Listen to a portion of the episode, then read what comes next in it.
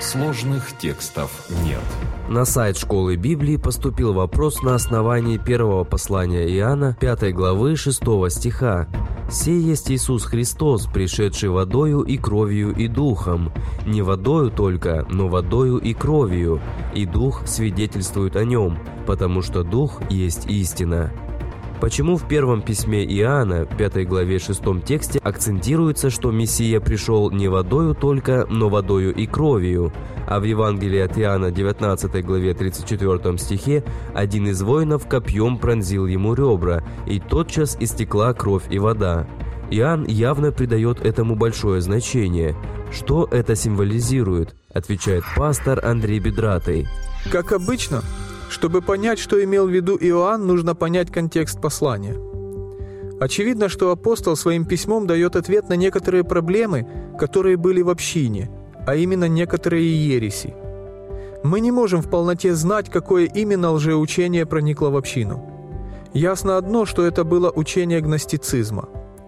Но сложность в том, что гностики не имели четко выраженного единого учения – Каждый учитель имел определенные отличия своего учения, хотя у них были и общие основные черты. Но некоторые учения до нас сохранились. Например, некий Сарентий или Церентий учил, что до крещения Иисус был обычным человеком.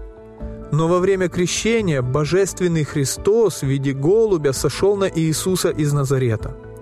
Таким образом, он три с половиной года служил людям – но перед распятием Божественный Христос оставил человека Иисуса, и на кресте умер простой человек. Такое учение полностью умаляет значение смерти Христа, поэтому Иоанн учит, что Христос пришел не только водою, что значит крещение, которым это служение было начато, но и кровью, то есть крестной смертью, которой служение Христа на земле окончилось. Учение гностиков, как мы уже говорили, довольно разнообразно, хоть и имеет в своей основе общие черты. Поэтому толкователи и сталкиваются с проблемой точной идентификации этого лжеучения. Но Иоанн не желает отвечать на каждое лжеучение отдельно, а напоминает некоторые истины, которые будут ответом самой сути гностицизма.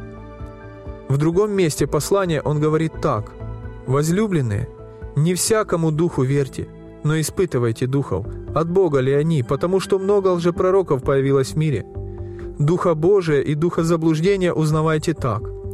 Всякий дух, который исповедует Иисуса Христа, пришедшего во плоти, есть от Бога, а всякий дух, который не исповедует Иисуса Христа, пришедшего во плоти, не есть от Бога.